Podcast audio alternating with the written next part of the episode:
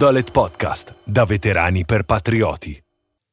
Questo episodio è stato realizzato grazie al supporto del nostro sponsor, Ardito Gin, distillato con onore. Buonasera e bentornati ad un nuovo episodio del Non Dolet Podcast. Oggi è nostro ospite Luca Barisonzi. Ciao Luca, buonasera. Ciao, ciao, ciao, buonasera a tutti. Sono veramente felice di averti oggi in, in, questo podcast. Abbiamo dovuto inseguirti per un po' per farci rilasciare insomma le autorizzazioni del caso, perché sei il primo veterano che è ancora in servizio, nel senso che fino a questo punto abbiamo sempre parlato con del personale in quiescenza che ha effettuato la transizione, tu invece sei un veterano con il ruolo d'onore, no? Suppongo. Sì, sì, esatto. Per chi non ti conosce, insomma, sei abbastanza noto comunque nell'ambiente militare, insomma, ti conoscono un po' tutti. C'è una manciata di eroi in Italia in vita. Gli altri, ahimè, purtroppo sono andati via e di quelli rimasti in vita tu sei di quelli noti, insomma. Sei rimasto ferito nel 2011 in Afghanistan eh. e convivi da allora con una forte disabilità motoria, giusto? Sì, esatto, sono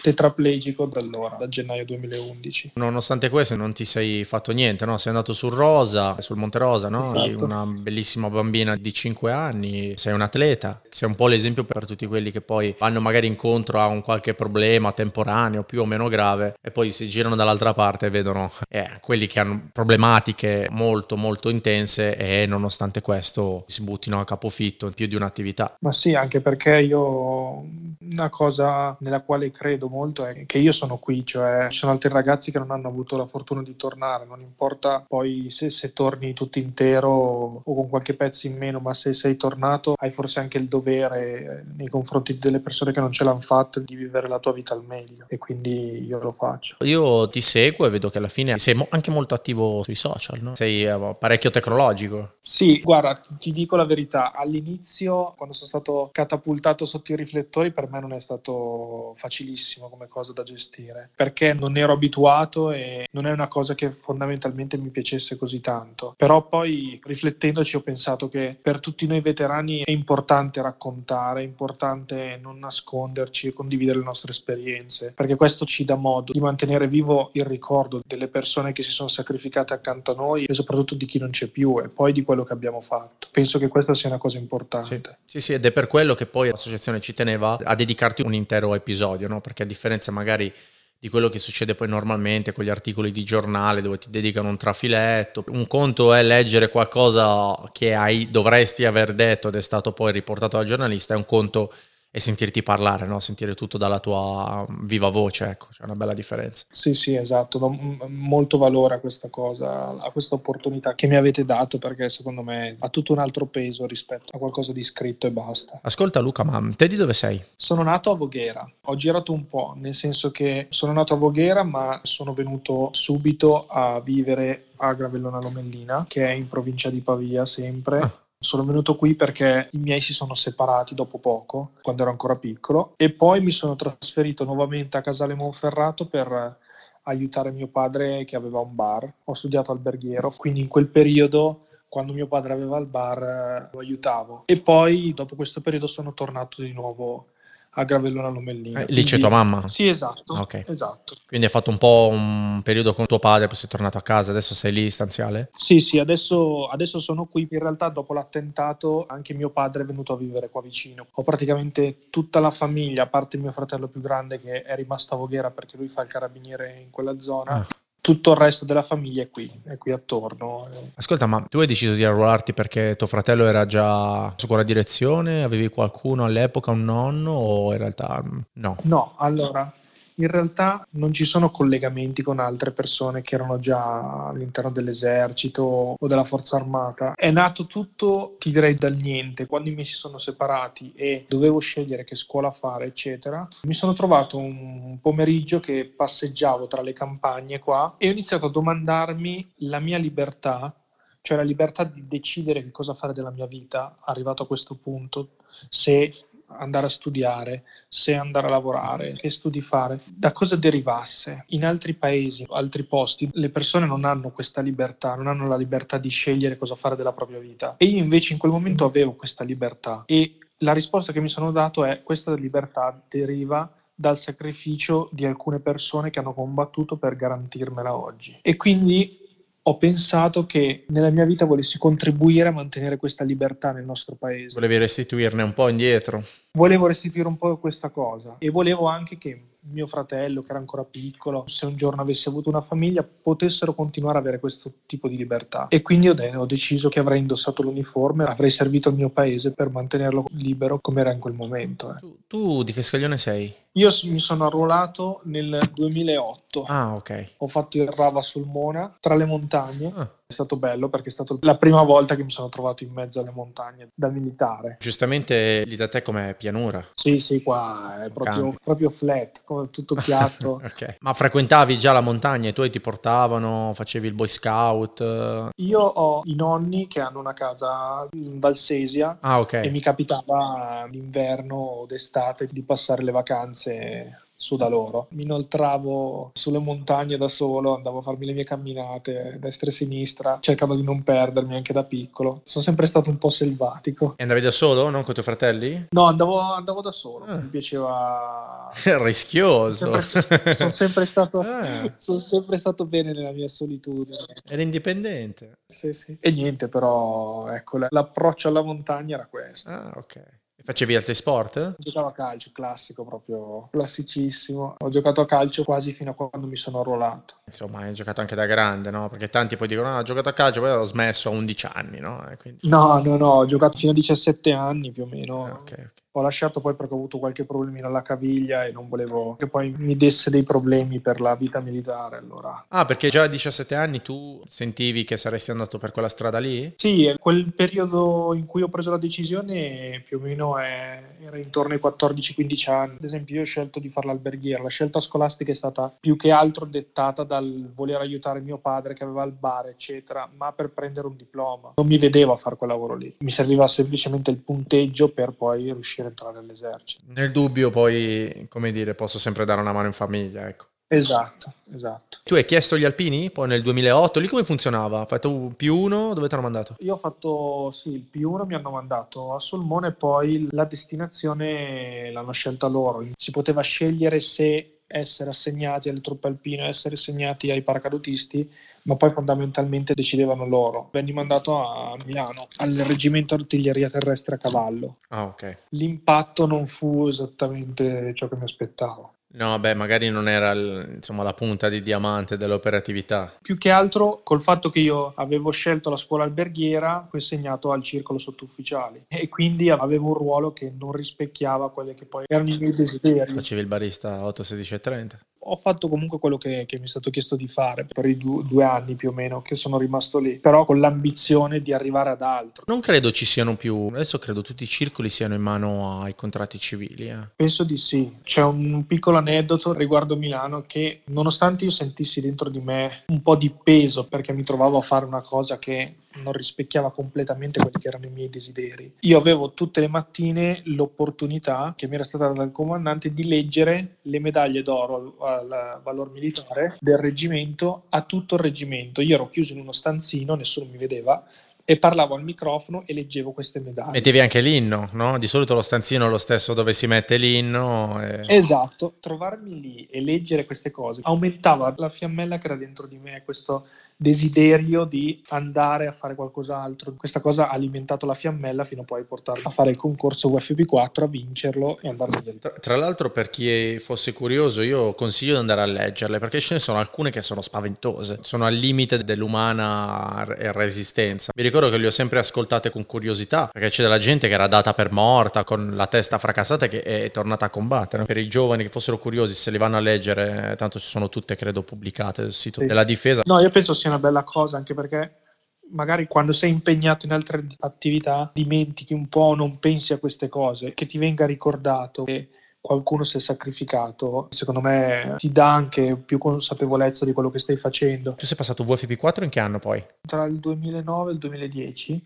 ho vinto il concorso nel fine 2009, sono partito per, per Venzone, per l'ottavo. Ah, ok. Sono stato assegnato all'ottavo reggimento alpini, che era ancora su due sedi, c'era il battaglione Tolmezzo a Venzone e il reggimento stava invece a, a Cividale del Friuli. Com'è stato poi il passaggio, immagino, dalla blanda vita di caserma di Milano agli Alpini? Ti racconto l'arrivo. Io mi ricordo eravamo io e un carissimo amico, il mio migliore amico, con il quale ho condiviso il RAV a Sulmona, dopodiché anche Milano e poi l'assegnazione entrambi all'ottavo. Ah, ma che strano! E pensa che vabbè, a Sulmona non ci conoscevamo neanche, poi a Milano ci siamo conosciuti e entrambi volevamo fare gli alpini, però nessuno dei due sinceramente sperava di finire allo stesso posto. Invece è finita così e pensa che poi siamo anche partiti insieme per l'Afghanistan. Siamo arrivati a Venzone, scesi dal treno e dovevamo trovare la caserma a piedi con 50 eh, miliardi di borse, tutta la roba. Eh sì, la borsa valigia, la tubolare, dai, insomma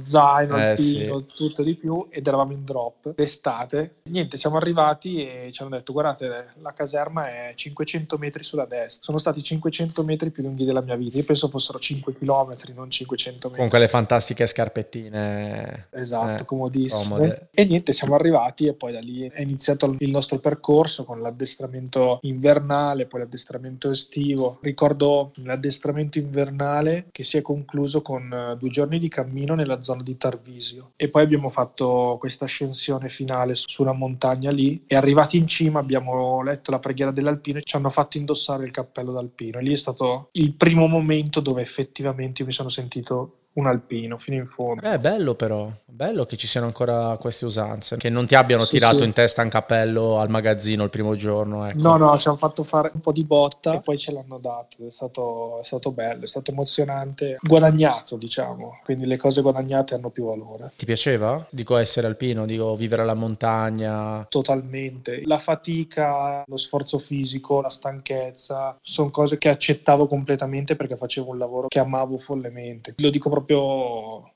in tutta onestà. Arrivavo la sera magari stravolto, ma quando mi guardavo allo specchio ero la persona più felice del mondo perché avevo dato tutto per una cosa che mi piace. Credo che sia uno di quei pochi reparti che poi hanno un, un forte legame col territorio. No? Molti sono legati alla specialità, okay? molti sono legati al proprio basco, alla storia del reggimento, però gli alpini sono inseriti nel territorio, capito? Vivono veramente la montagna. Non ce ne sono tantissimi, non tutti gli stati poi hanno le truppe alpine. No? Un'altra cosa bella appunto è il legame che c'è sul territorio, perché io lì a Venzone ho avuto modo di respirare proprio questo legame perché come sai anni fa a Venzone nel Friuli c'era stato il terremoto sì. e quindi gli alpini erano stati tra i primi ad uscire, dare una mano quando c'era ancora la leva. Come sempre. E infatti il, legame col territorio è ancora fortissimo, quindi in giro sapere comunque che sei un alpino così veniva apprezzato e veniva riconosciuto. Tu sapevi che sarei stato deployato? Al termine di quel percorso sono stato assegnato alla compagnia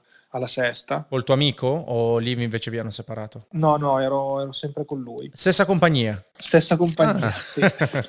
yes. Ci hanno assegnato alla compagnia e in un incontro con il comandante ci fu illustrata un po' la situazione del reggimento, che da lì a breve sarebbe partito per l'Afghanistan, però ci sono stati chiarissimi, hanno detto ragazzi se raggiungete una preparazione tale per partire si parte, cioè partite con noi, se no il reggimento va a prendere altre persone, perché comunque quando è venuto fuori dove saremmo andati, Balamor Gab era un posto che era ben conosciuto dal reggimento perché già nel 2008 erano stati lì e quello che avremmo dovuto fare chiaramente si aspettavano di portare dietro solo gente preparata.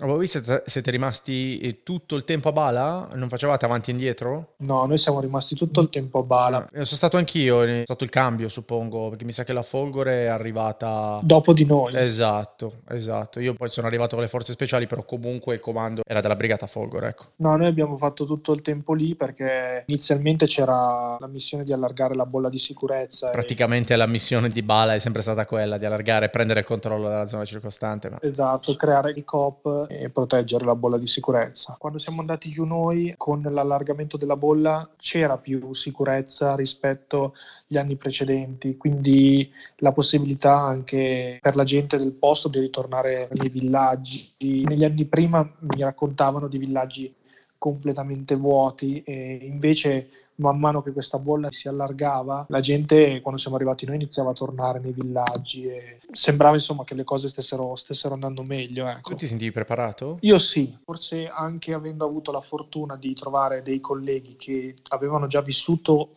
proprio la valle lì e avevano parecchia esperienza alle spalle, anche noi nuovi abbiamo avuto modo di essere preparati, anche tramite video, foto, gli stessi racconti appunto di chi era stato lì. Noi siamo andati là già sapendo cosa ci aspettava, cosa avremmo dovuto fare. Ah, ok, quindi non sei stato sorpreso, come dire. No, non siamo stati catapultati in una realtà totalmente sconosciuta perché sapevamo che era una delle aree più calde dell'Afghanistan e, e quindi che non sarebbe stato facile. I tuoi anziani com'erano? Molto disponibili e anche molto severi, però giusto così. Era l'approccio giusto per noi nuovi, nel senso lì in compagnia ci hanno fatto sempre capire fin da subito che qualunque cosa ce la saremmo dovuta guadagnare. Parlo di una cosa che magari per qualcuno può sembrare una stupidata. Noi avevamo lo scratch della compagnia, il patch. Sì. Noi quella cosa non l'abbiamo avuta fino a che non siamo arrivati in Afghanistan. A noi nuovi non ce l'hanno data perché non siamo arrivati là. Si fa, si fa in tanti posti, eh, nel senso diverse compagnie o eh, fanno aspettare un po', o aspettano un addestramento intenso o un'attività particolare e poi lo concedono. Eh. Però magari per uno che è fuori non è chiaro quanto sia importante questa cosa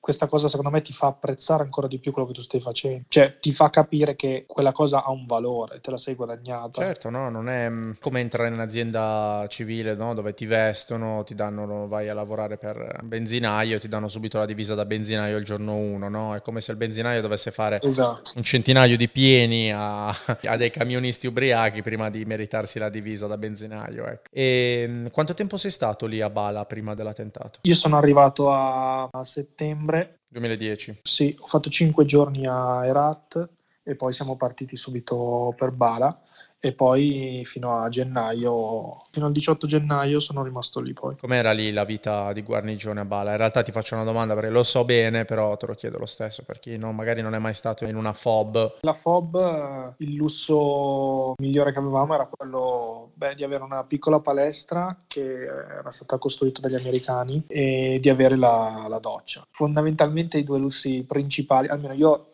quelli reputavo i lussi principali della FOB. Eh sì, no, esatto, perché poi c'era anche chi stava nelle COP, quindi ancora più esatto. avanzate e picco. Voi facevate un po' di turni? Noi all'inizio ci siamo trovati anche a fare turni abbastanza lunghi, anche 20 giorni. Ecco, sui COP era ancora più pesante, perché la doccia te la potevi fare con una bottiglietta d'acqua, la palestra te la scordavi e vivevi dentro una trincea fondamentalmente. Eh, sì, sì. Io mi ricordo dei periodi dove si mangiava peggio, era quello poi che facevamo, perché noi poi in realtà non stavo lì a fare servizi in COP, noi passavamo dalle COP per fare delle attività fuori, quindi magari stavo un giorno, due giorni e poi vedevo come vivevate dicevo mannaggia, sti ragazzi si sparano sei mesi con questa situazione logistica, ecco. Si tira avanti con quello che sia disponibile, no? Ci si adatta. Noi in quel momento quello avevamo e tiravamo avanti con quello, con le razioni K fino a esplodere in quei 20 giorni e poi vabbè, capitava di farci spedire dai rat magari della pasta, qualcosa per poter cucinare qualcosa di diverso sui coop perché sai anche tu che se vai avanti un mese a mangiare razioni K eh, poi, poi... I, problemi, i, problemi, sono tanti. Effettivamente. Poi se sei fortunato riesci ad avere quelle americane che avevano giusto un po' più di scelta. Quelle americane ogni tanto riuscivamo a recuperarle poi io avevo legato particolarmente con un soldato là. Quindi qualche volta capitava. Loro scambiavano volentieri eh. esatto che facevamo gli scambi. Lo scambio migliore però che sono riuscito a fare è stato per il compleanno di Luca Sanna. Sono riuscito a recuperare una una, una torta loro proprio un bel pezzo di torta. E quando siamo andati a fare il turno sul COP poi l'abbiamo tirata fuori e lui non se l'aspettava che, di, di, poter mangiare una torta lassù. È stato bello, è stato, è stato bello. Che ricordo hai di Luca? Eh, Luca, il ricordo più forte che ho è la sua risata. Cioè, quello ogni tanto, ogni tanto me la sento. In alcuni momenti mi... lo, lo, sento ridere, ecco. Ricordo che era rispettato da tutti della compagnia. Era più anziano di te lui? Sì, ah, okay. sì, sì. E poi, come ti dicevo appunto, la risata, perché grazie alla sua risata lui riusciva a sciogliere i momenti più... con la tensione al massimo, riusciva a riportarci un attimo tutti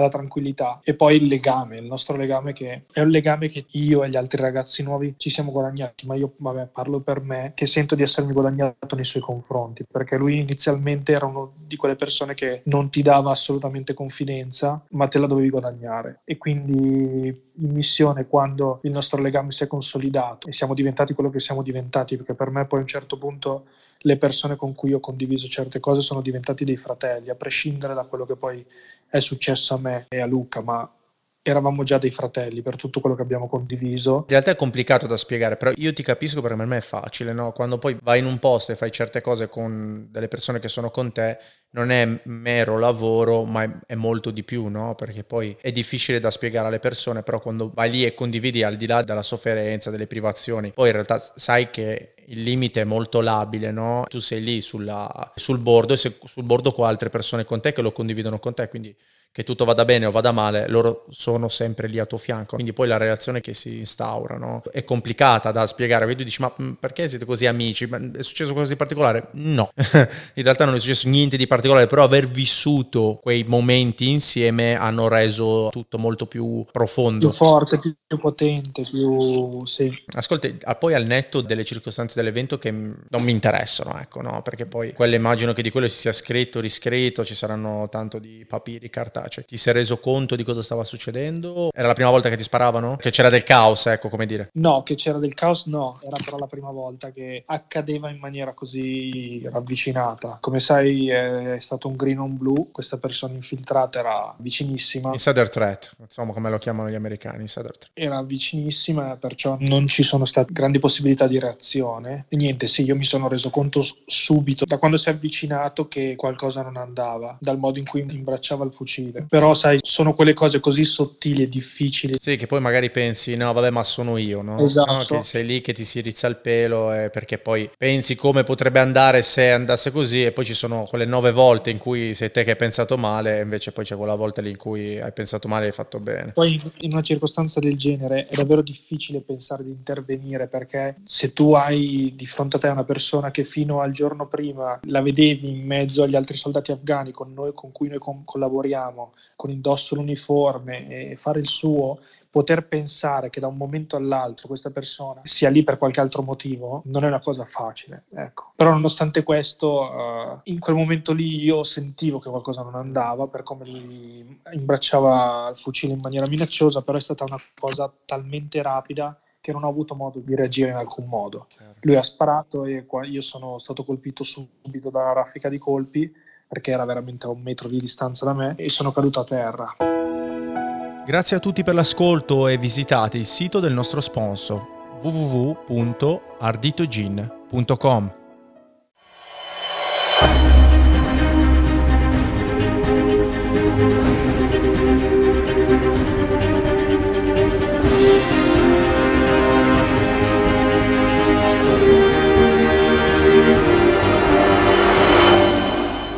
Non Dolet Podcast, da veterani per patrioti.